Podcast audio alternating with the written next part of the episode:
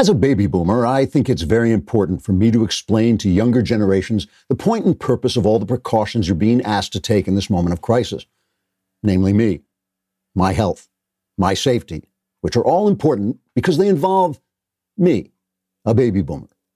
We boomers have given a great deal to America. It was we who began the sexual revolution so your parents could enjoy a freer, more expansive sexual life, ultimately leading to divorce and all those stepfathers who came and went through your house, while we kept telling you that everything was really great and we were still a family, so you wouldn't express your feelings of depression and trauma and thus create responsibilities for the person who mattered most, namely me, a baby boomer.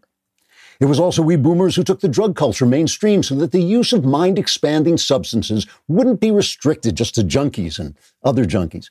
But ordinary people like you and your late brother could also experience the beautiful hallucinations and deepening consciousness that help you forget about the fact you're living on the street. It was also we boomers who put an end to all that silly faith and patriotism so you wouldn't have to keep jumping to your feet to say the Pledge of Allegiance or dropping to your knees to pray to God, and could instead remain comfortably in your chair while atheist communists took over the country and destroyed everything you never even knew you held dear. So now you may ask, if you baby boomers were given everything and are leaving us with little more than a therapy bill and a box of Melba toast, Why should we limit our activities to protect you from illness? And the answer is, if we don't care for the generations that come before and the generations that come after, the world cannot survive in prosperity and freedom. So for your own sake, don't be selfish. Like me, a baby boomer.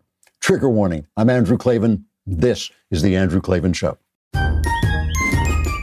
I feel hunky-dunky, life is tickety-boo. Birds are winging, also singing, hunky-dunky-doo. Ship-shaped, dipsy-topsy, the world is zippity-zing. It's a wonderful day, hurrah, hooray! It makes me want to sing.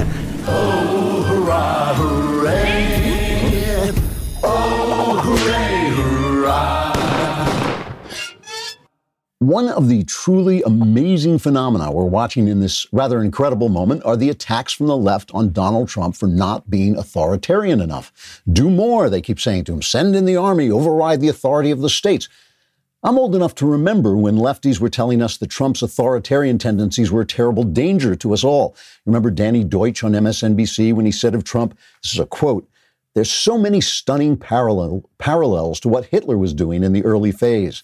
I'm not saying Trump is going to slaughter 6 million Jews, but ranging from the fake news parallels to the seizing of new powers, the Reichstag in 1933 versus Trump's non-existent national emergencies," and he went on and on. The reference to the Reichstag is, of course, a reference to the burning of the German Parliament building in 1933. They still don't know who actually did that, whether it was the Nazis or some crazy communist guy, but the point is Hitler used the event to seize emergency powers and essentially establish his dictatorship. And yet, here we are. It's a national emergency, and not only has Trump not declared martial law or canceled the next election, but it's suddenly lefties like Bernie Sanders and Bill de Blasio who are bemoaning the fact that he hasn't used the opportunity to seize factories and force businesses to close and override the governance of the states. They're upset that he's keeping our federalist system in place, that system that helps preserve our freedoms by keeping government power local. Strangely, I'm not hearing a lot of apologies to Trump when it turns out he's not a fascist. "Oh, gee, we got you wrong, Donald." MSNBC should be saying, maybe an hysteric know-nothing like Danny Deutsch shouldn't be on television spreading lies like that. I mean, there's a place for everyone, and maybe Deutsch's place would be sitting on the last stool of an empty bar, waiting for the bartender to tell him it's time to stop talking about Hitler and toddle on home. Maybe we shouldn't invite guys like that on cable TV so much, but should just stick to the real defenders of freedom like Michael Avenatti and James Comey and John Brennan and other disgraceful corruptos. Justin Trudeau up in Canada, he closed the borders yesterday. But I didn't hear Justin mention the fact that maybe it turns out Trump was right about the need for a nation to maintain border security. Likewise, when Germany closed its borders, I didn't hear any of that from Angela Merkel. But I do hear some people, not all, but a goodly number, continuing reckless and unrestrained attacks on the president as he tries to get an unprecedented and dangerous event under control. I'm not talking about questioning this step or that step or discussing various possibilities. It's a free country. You don't have to agree with Trump. You don't even have to like the man. I'm talking about the relentless, nonsensical insult slinging about a president who may sometimes be right and sometimes wrong, but who has damaged our essential freedoms not one little bit, not one. As opposed to our last president with his corrupt IRS, FBI, and CIA leadership let loose to abuse their powers for political control. This is a wonderful time to remember the wisdom of Socrates, namely to know that we know nothing and to accept that even our leaders really know nothing and our experts, they have to learn as they go. When this is over, we'll be able to assess, but right now we need a vaccine for Trump derangement syndrome almost as much as for the Chinese flu. And I will tell you what I mean in a moment. But first, let us talk about ZipRecruiter. You know, when that guy comes in and he's sneezing and he's shaking everybody's hand, he's putting his hands on the machinery and you say, why didn't we use ZipRecruiter so we'd have smarter employees? No matter how hard you work, you can never do it all with just by yourself. You have to hire people. It's just a sad fact of life. You may have heard of a COO by the name of Dylan Miskowitz. He's a real business owner who struggled with finding the right fit for his director of coffee role until he turned to ZipRecruiter. A lot has happened since he made his first hire with ZipRecruiter. His organic coffee business, Cafe Altura, grew. Cafe Altura's distribution increased, and they expanded their product offerings. Cafe Altura grew so much that Dylan had to hire a junior roaster and a second director of coffee. How did he do it? You guessed it. He went to ZipRecruiter.com/Klavan, because that's where you can try ZipRecruiter for free. ZipRecruiter.com/Klavan. 4 out of 5 employers who post on ZipRecruiter get a quality candidate within the first day. So see for yourself how ZipRecruiter makes hiring faster and easier. From coffee roaster to construction worker to CMO, to try ZipRecruiter for free. Go to ZipRecruiter.com/Klavan. Don't hire bums who don't even know how to spell Klavan. There are no easy things. That's it. Go to ZipRecruiter.com/KLAVAN, ZipRecruiter.com/Klavan. ZipRecruiter is the smartest way to hire. Tomorrow is the mailbag. Should be interesting wherever you're hunkered down, wherever you haven't left your building. Yeah! If you want to sound like that, get your mailbag questions in now. If you are a subscriber, you must be a subscriber to dailywire.com. If you are a subscriber, you can ask me anything you want. You can ask about religion. You can ask about your personal life. You can ask about politics. And all my answers are guaranteed 100% correct and will change your life. Possibly for the better, possibly not. You have to tune in tomorrow to find out. All right, I opened kidding around about the boomers, but it really is true that this is a moment to remember what the boomers forgot. We spent all your money because we didn't care about the future. We got rid of all the traditions because we didn't care about the past. We screwed up everything. Don't be like us, right? Don't be like the boomers. Now, sometimes, you know, I know that I sometimes wish the boomer generation could disappear without taking me with them, but they can't. And they're your grandfather and your mother, and they're somebody else's grandfather and mother. And that's the whole point. In fact, you know, play a little bit of this Max and Mel Brooks thing that Mel Brooks put out this thing today. Hi, I'm Max Brooks. I'm 47 years old. This is my dad, Mel Brooks. Hi, Dad. He's 93. If I get the coronavirus, I'll probably be okay. But if I give it to him, he could give it to Carl Reiner, who could give it to Dick Van Dyke. And before I know it, I've wiped out a whole generation of comedic legends. When it comes to coronavirus, I have to think about who I can infect. And so should you. So practice social distancing. Avoid crowds. Wash your hands. All right. So that's Mel Brooks stuck behind a door, banging on the window. This is a good time. This is a good time for us to become better toward each other. And it really is. It is funny that it's the baby boomers who are asking it of you. But I think it is really, really important for us to remember that we are all taking care of each other and to show people what America looks like when we do that, because they haven't seen it in quite some while. All right.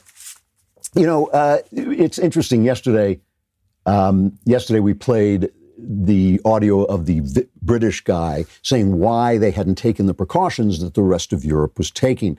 And they basically said, you know, we want to wait. We want to wait till this hits the peak. We want to see if this what the spread is going to be like, because we don't believe that people will keep these social distancing restrictions in place. Well, it turns out that was not so tickety-boo, because they just sent a report to us in America. The British sent a report to us in America where they had calculated how many people were going to die, and it turned out that it was really an unacceptable number, and they said it could be as many as 2 million, 2.2 million people in the United States. Now, obviously, that's a worst-case scenario, but that meant that Trump came out and he started with a whole new way of talking about what we are going to do with whole new restrictions. They haven't closed...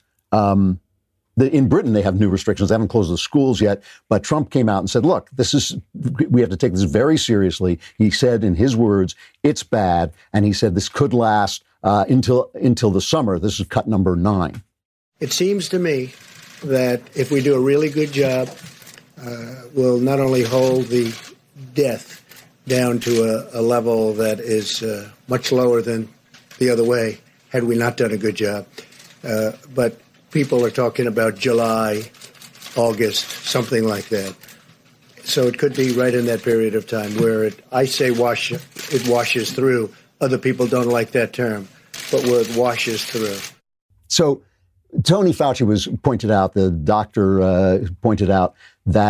that didn't mean that these restrictions were necessarily going to stay in place till July or August. They're experimenting with different things. They're trying different things. They understand that people, especially young people, are going to want to get out. And what they're trying to do is flatten the peak and hope that it goes into the summer when, you know, usually the warmer weather, these kind of things get better, especially the lung diseases that are the things that frequently kill people. And so that's what they're hoping for. That's what they're doing. New restrictions, new ways of telling people don't gather in groups of more than 10. I like the fact that at the podium there were like about 12 people standing there very close together. But look, you know, they're going to have to do what they have to do, and that nothing is going to be achieved by being hysterical and making sure that every little petty thing is right. You just kind of want to be a little bit more careful than you are. Stay off the beaches, because we see the people. You know, when you see young people at spring break and they go and they gather on the beaches, and hopefully it's not going to damage them. Hopefully it's not going to be as dangerous for them as it is for old folks like me. Because remember this, these are the 3 words you want in your mind. Save the Klavan. This is what you want, because once I'm gone, you're done, right? I mean, that is just the big sleep. It's the long Klavanless weekend. You do not want that to happen. When you are deprived of that kind of wisdom, you're in trouble. And, you know, I see that blonde girl on Twitter licking the toilet in the plane. Although that did give me some strange fantasies for a while, but never mind. We don't want to talk about that. But the thing is, you know, I see that and I do understand that. I do understand that young people want to be young people. But, you know, this is a temporary condition where you have to maybe dial it back a little bit, not just to save your grandparents or your father or your mother, but to save the guy next to you and not give it to him where he takes it to the next old person there. And it could eventually get back to me. And that's what we're all trying to avoid. And of course, the other thing is the economy. And this is the thing that, you know, everybody wants to balance. But I think Trump has got the right take on this now. You know, he was trying to save the economy for a while because, like everybody else, he didn't know. This is the thing. People don't know. He didn't know this was going to be the big one. So here he is. And he says now, look, there could be a recession. This is cut 10. Stock market took another hit today. Is the U.S. economy heading into a recession? Well, it may be. We're not thinking in terms of recession. We're thinking in terms of the virus. Once we stop, I think there's a tremendous pent-up demand, both in terms of the stock market and in terms of the economy. And once this goes away, once it goes through and we're done with it, I think you're going to see a tremendous surge.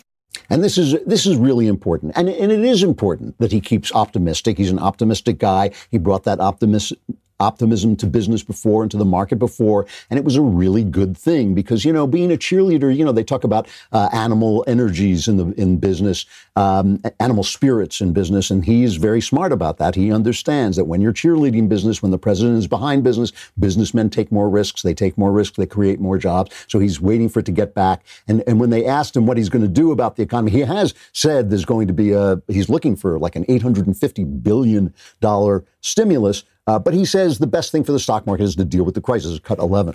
Stocks continue to fall today. Would the White House support negative rates? Best thing I can do for the stock market is we have to get through this crisis. That's what I can do. That's the best thing we can do. That's what I think about.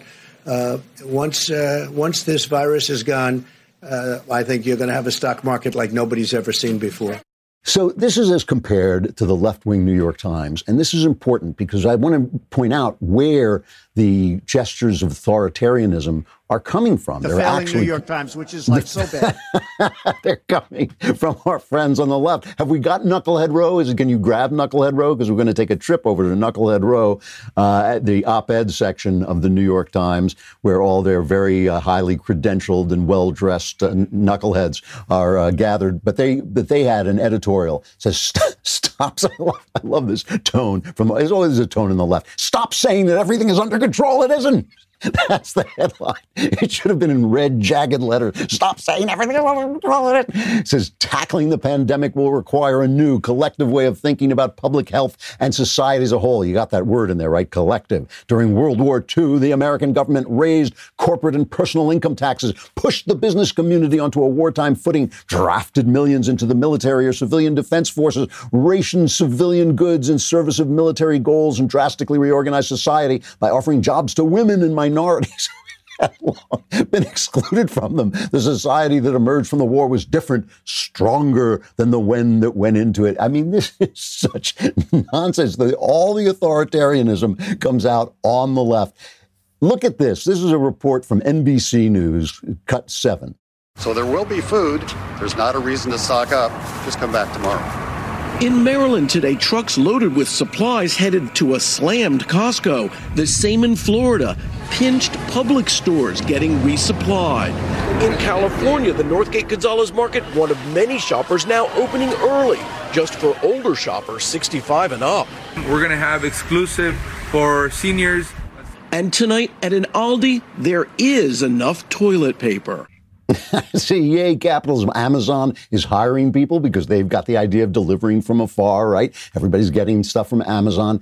See, the resources that take us into emergencies, the resources that took us into World War II, that made us so mighty when we turned our attention finally to World War II, those resources are created by free markets and capitalism. We go into an emergency, and yes, we take emergency measures, but we wouldn't have the money to do that with if we didn't have the free market capitalism, if we had been operating collectively all the time, if we'd been hiring on the basis of gender and race instead of on the basis of competence and ability.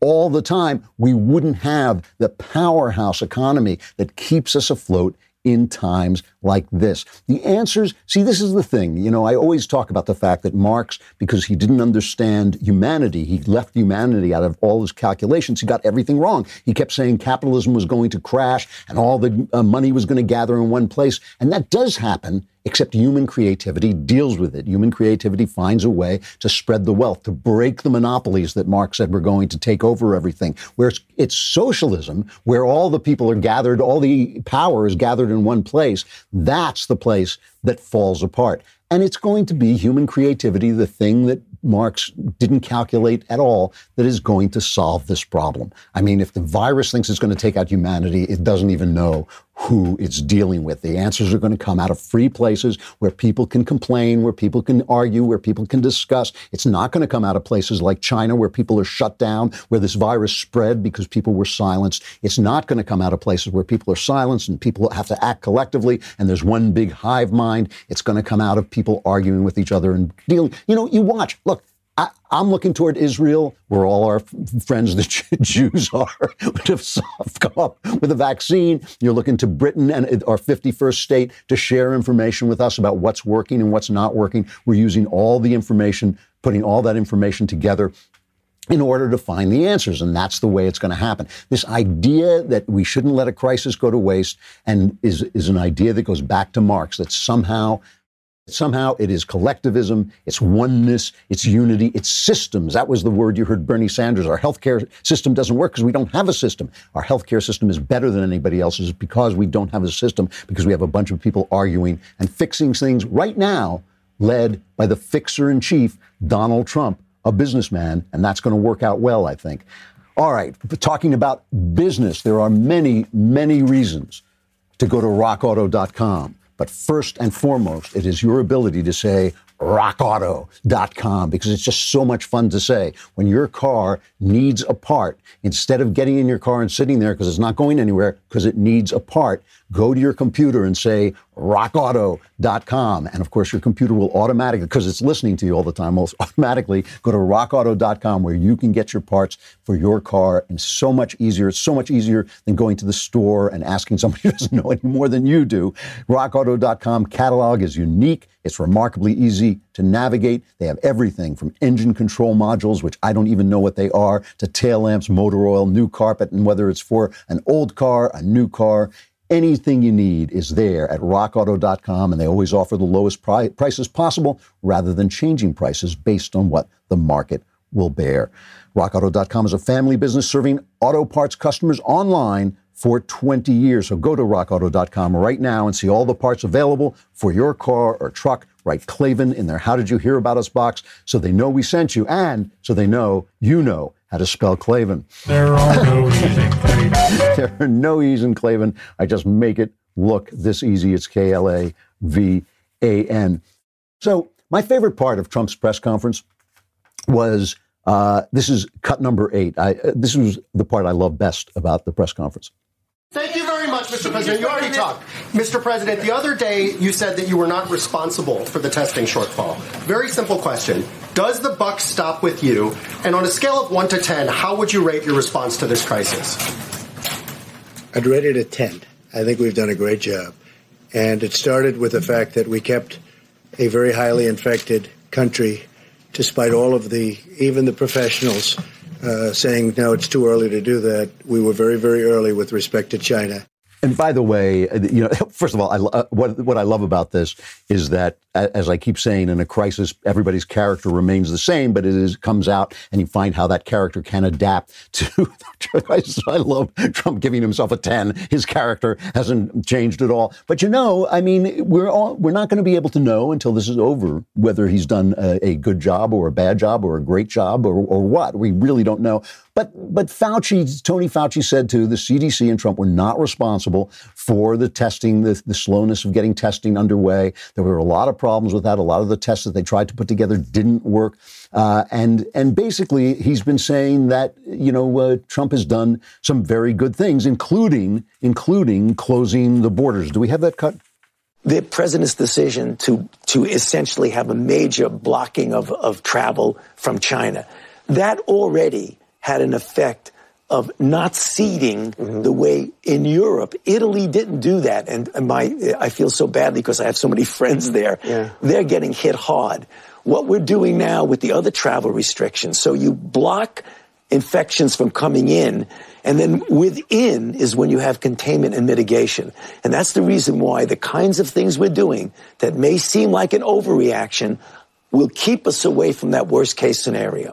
You know, I want to give props for a minute to a guy I don't often give props to, Joe Scarborough, because Joe Scarborough watched this press conference. And there's no question, as this thing has gone on, I always say this about Trump, that he learns on the job and that he changes and learns. And that's a lot different than a lot of people in our media who just keep doing the same thing over and over again, hoping it will work. A lot of people, like, for instance, Bernie Sanders, who's been saying the same thing since the Rosenbergs were executed. He's been saying the same thing, and he hasn't learned anything. Where Trump, you watch him, he changes over time. So as this thing developed, as it became more serious, as his natural animal spirits and optimism were overcome by the facts on the ground, he changed. And Joe Scarborough, I have to hand it to him, he noticed.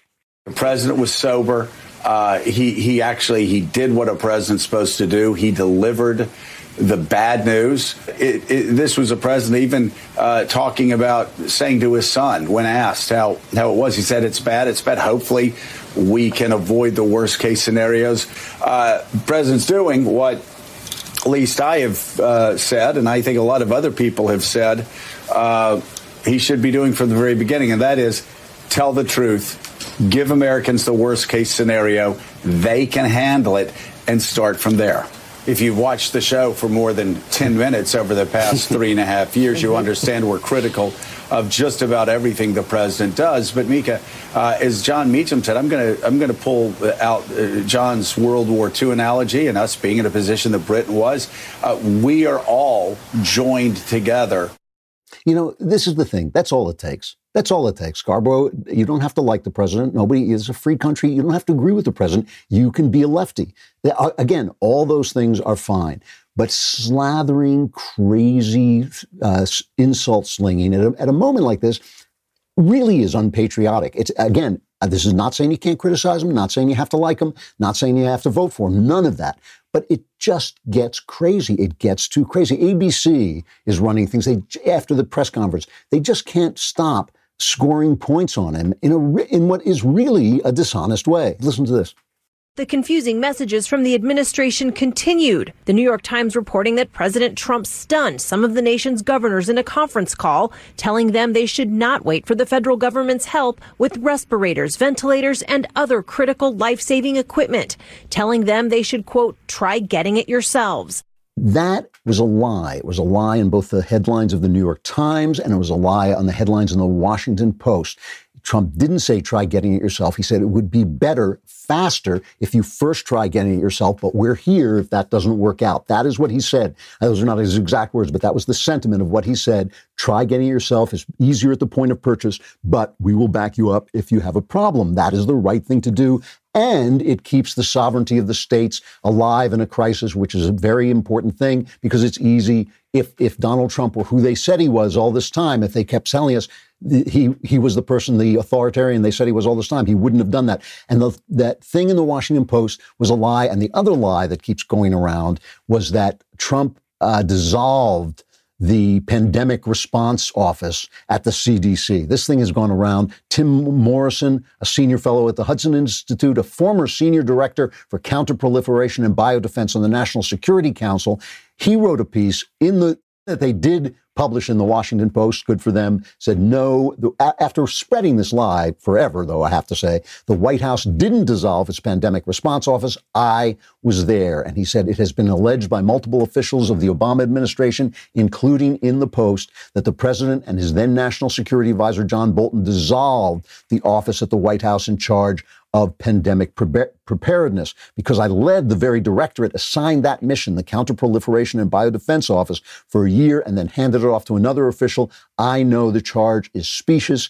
It's the middle of a worldwide health emergency. It's not the time to be making tendentious accusations. First of all, anyone who can use the word specious and tendentious in the same op-ed is doing great. He says the Counterproliferation and Biodefense Directorate was the result of consolidating three directorates into one, given the obvious overlap between arms control and nonproliferation, weapons of mass destruction and terrorism, global health and biodefense. It is this reorganization that critics have misconstrued or intentionally misrepresented. If anything, the combined directorate was stronger because related expertise could be commingled. So one good thing would be stop lying. Stop lying about what the president says. Stop hearing what you want to hear. Stop cutting him off. Stop using the old. I mean, this thing with the CDC, canceling the CDC is as bad as there are good people on both sides. That lie. Stop. You know, it's time to stop. It's time. We need the information. We need you, New York Times and Washington Post, to tell us the truth in the same way you're saying we need Trump to tell the truth, with that, which I also agree with. You know, but instead you got guys like Paul Krugman, who hasn't told the truth, and it must be 50 years at this point. He put out a thing showing that the stock market had crashed. Stock market did terribly yesterday, and they're going to be bad days. Like Trump himself said, he said, economists, myself included, often make a point of saying that the stock market is not the economy, which it isn't. That's the point he's been making every time Trump brags about the stock market. He says it's not the economy. The economy's also been doing great, which Paul Krugman said would never happen, but that's okay. So he was lying about that. But he says it is, however, pretty much the Trump presidency. Take away his magic talisman and there's nothing left. Well, that's what we're going to find out now. And when we find out that he's actually done a good job, which is what I think we're going to actually find out, I hope Paul Krugman is another guy who can end up on a bar stool in an empty bar being sent home after the day saying, stop talking about the Depression, Krugman, and go on home. Anthony Scaramucci. I mean, why is this guy still on TV? Here's what he's talking about when he talks about the economy. Donald Trump is the virus. At the end of the day, what he has done is he's affected and replicated through the executive branch, and he's destroyed the crisis management elements of the executive branch that we need right now, not only here in the United States, but globally. And so the real tragedy of all this is the Federal Reserve can only do so much to help the markets. You're going to need concomitant fiscal stimulus here and literally handing out free money to people to help them afford their rent, help them pay their waiters and waitresses in their closed restaurants. And again, it's a national tragedy born from one person. But you have to remember, the president's staff is afraid of him. And so they don't like dealing with them. And they're trying to make something that's very insane, which is President Trump, sound sane.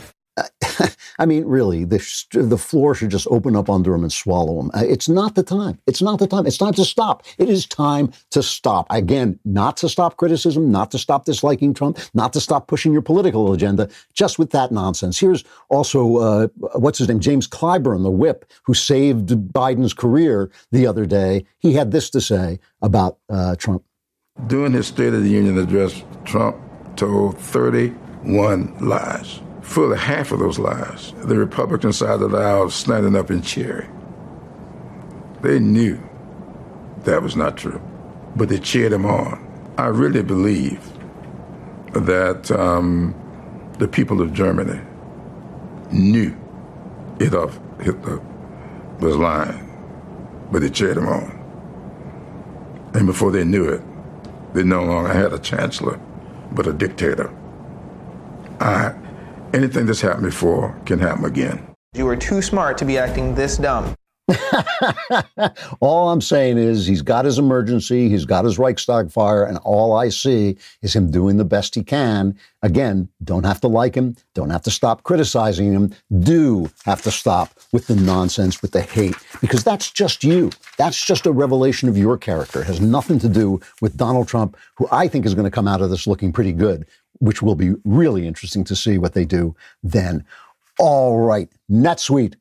What do companies like Ring, Hint, and Tecovas all have in common? They all use NetSuite to accelerate their growth. Why? Because operating a business without knowing what your numbers are is like driving a car without a dashboard. You don't know where you're going. You don't know if anything's going wrong. You don't know what's going right. Successful companies know that in order to grow faster, you have to have the right tools. If you want to take your company from 2 million to 10 million or 10 million to hundreds of millions in revenue, NetSuite by Oracle gives you the tools to turbocharge your growth. With NetSuite, you get a full picture of your business, finance, inventory, HR, customers, and more. It's everything you need to grow all in one place, right from your phone or computer. NetSuite will give you the visibility and control you need to make the right decisions and grow with confidence. That's why NetSuite customers grow faster than the S&P 500. Schedule your free product tour right now and receive your free guide, 6 Ways to Run a More Profitable Business,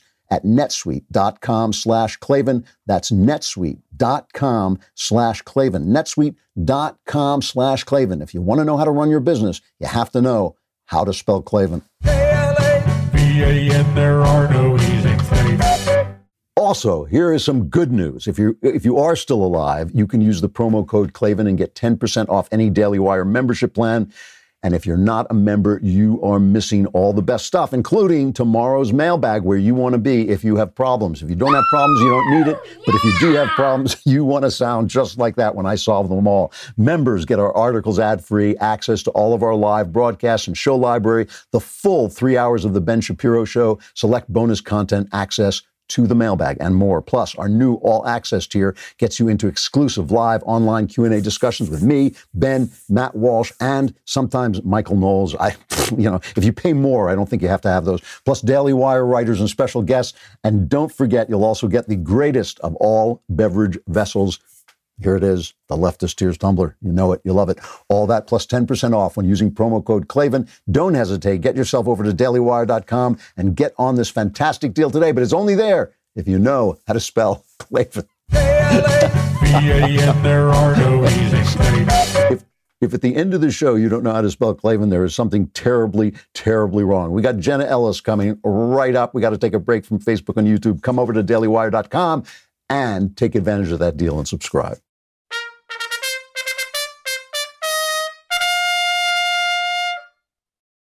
All right. right. Well, one of the things, the worst things about social distancing is I don't get to see Jenna Ellis enough. You know her and you love her. She is now, I assume she's now running the government. While Donald Trump and Vice President Mensch are, you know, doing what they have to do to deal with this crisis. Jenna, she is a constitutional law attorney. She's a senior legal advisor to the Trump campaign. Her book, is that still her, is this little thing outdated that I'm reading off? Doesn't she have a new, we'll let her tell us, but her book, The Legal Basis for a Moral Constitution, A Guide for Christians to Understand America's Current Constitutional Crisis is out now. Jenna, you there? I am. So great to not see you, but at least hear you, Drew. So, you know, I would elbow bump you from, you know, across the country. Yeah, just don't breathe on me. Don't. I'm old. Don't breathe on me. What is your new title now? Yeah, I'm the senior legal advisor to the Trump 2020 campaign and an attorney to the president. Okay, so are you involved? I mean, are you close enough up to watch what's going on in the White House? I don't work for the administration. I work with the campaign, right. And obviously we're taking all of the guidance from the White House and obviously taking that very seriously. But I talk to the president frequently, and it's been really amazing to see the absolute hypocrisy and hatred coming from the media, Drew. And I have to comment on this real quick because it's so insane. Because for the first 3 years. They were calling Trump the worst dictator ever. And oh my gosh, we have, the comparisons, the false comparisons to Hitler, all this stuff that they're still doing. And now suddenly the coronavirus crisis occurs and they're blaming him for not doing enough and actually staying within the parameters of the executive branch of the federal government and deferring to state leadership like the president of the United States is supposed to, leading the country, declaring a national emergency, but saying, state and local communities need to respond efficiently and in the best interest of their own community and what's happening on the ground. And so suddenly now he's not dictator enough for them. But so it's completely hypocritical. It's totally ridiculous. But he has such a wonderful focus and emphasis on leadership. I mean, I just talked to him yesterday. He's in, a really great spirits in terms of saying America is going to get through this. Very positive. He and the vice president, I respect both of them so much. It's nice. It is nice to hear you say that, because I was just talking about the fact that while we're looking for a vaccine for the coronavirus, I think we need a vaccine for Trump derangement syndrome, because it really, again, it's a free country and people can criticize him all they want. But this stuff about him being Hitler and all that stuff, everyone who said that, now that he's facing an emergency, now that he hasn't, done anything to expand the powers of government, they really should be banned from TV. They should not be allowed on TV again, until they apologize or at least take that back. Is there, as a constitutional lawyer, what are the conflicts that arise when you have a crisis like this? And you want the federal government to be strong and to act and maybe do more than it usually does. Where are the limits, in your opinion? Right. And so, we always have that natural tension between civil liberties and government intervention on any level. And so, the question always becomes, how far can the government on any level go, whether that's state and local or federal? And then you have, of course, the natural consequence of our American system of government that's actually a good thing. This is a good consequence, that we don't have a centralized government that is national, that dictates everything. We actually have deference to governors and state and local leaders to be able to provide the necessary intervention and help to communities. And so what President Trump did by declaring a national emergency allowed other federal resources like FEMA, and other assistance and basically money and other resources to be able to be given to the states, just like other national emergencies that have been declared throughout our nation's history. Like we remember President Bush and the declaration during Hurricane Katrina. There have been the National Emergencies Act of 1976 was really what codified that inherent power of the executive to provide those resources to the state. And interestingly, we've been under about at least 40 different concurring and ongoing states of national emergency that haven't been rescinded since then. So, and for the last, couple of decades. And so this isn't anything unique to this situation. It's the right protocol for the federal government. But we have to remember that in our constitutional republic, we do appreciate and understand the notion of federalism, which is that the state governments are actually the ones that have more power, and they also are closer to their communities. And so, for example, my home state of Colorado, our governor there, a lot of people, myself included, didn't vote for him. He's a Democrat.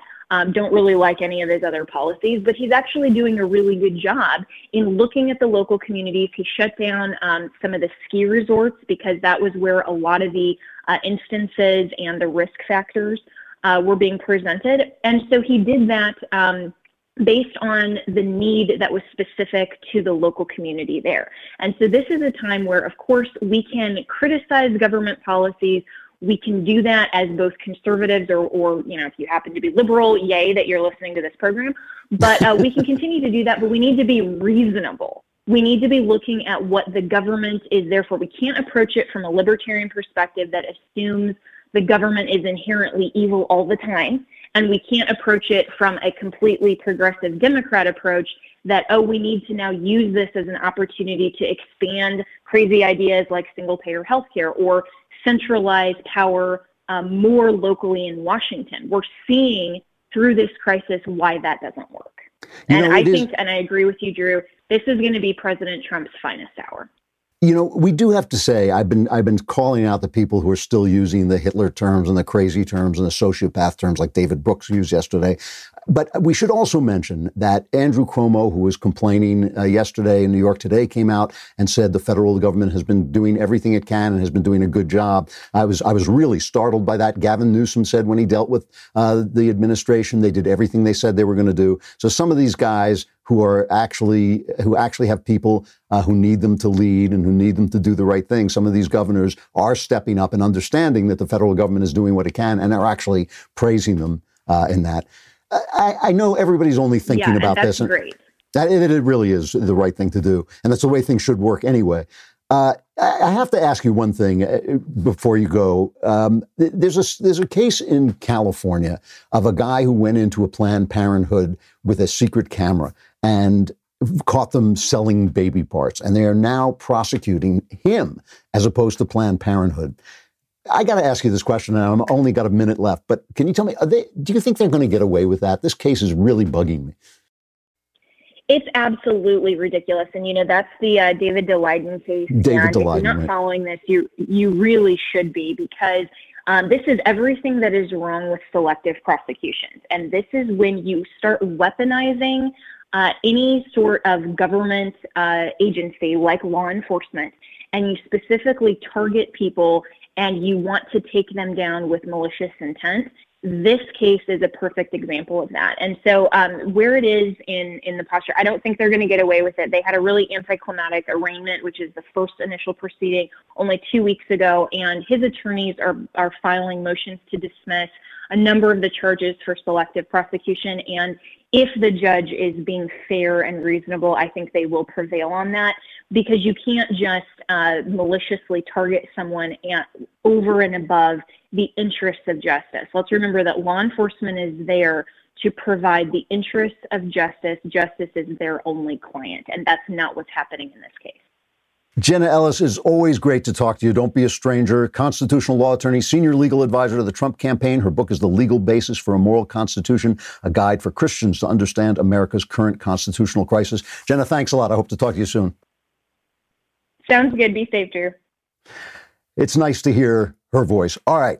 A final reflection. You know, I never see this George Soros site, Media Matters, which is just bent on attacking people. And one of their obsessions is attacking the Daily Wire, hoping that they'll scare off our sponsors. They're hoping that we'll say something and they can take it out of context or make it sound worse than it is or whatever they do, and they'll scare off our sponsors. This is what they spend, how they waste their sad little lives.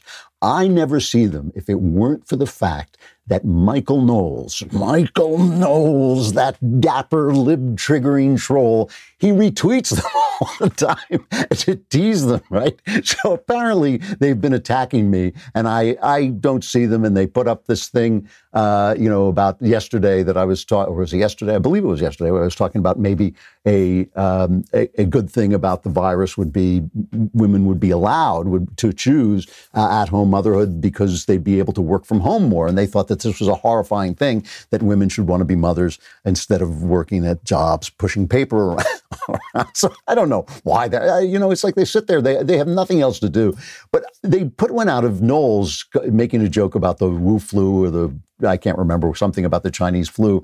And somebody put in this thing that said, Ben Shapiro gets all the attention, but this guy Knowles is much worse than him. Klavan is the most disgusting Daily Wire personality, but Knowles is a close second. And Knowles tweeted, "Don't get too comfortable up there at number one.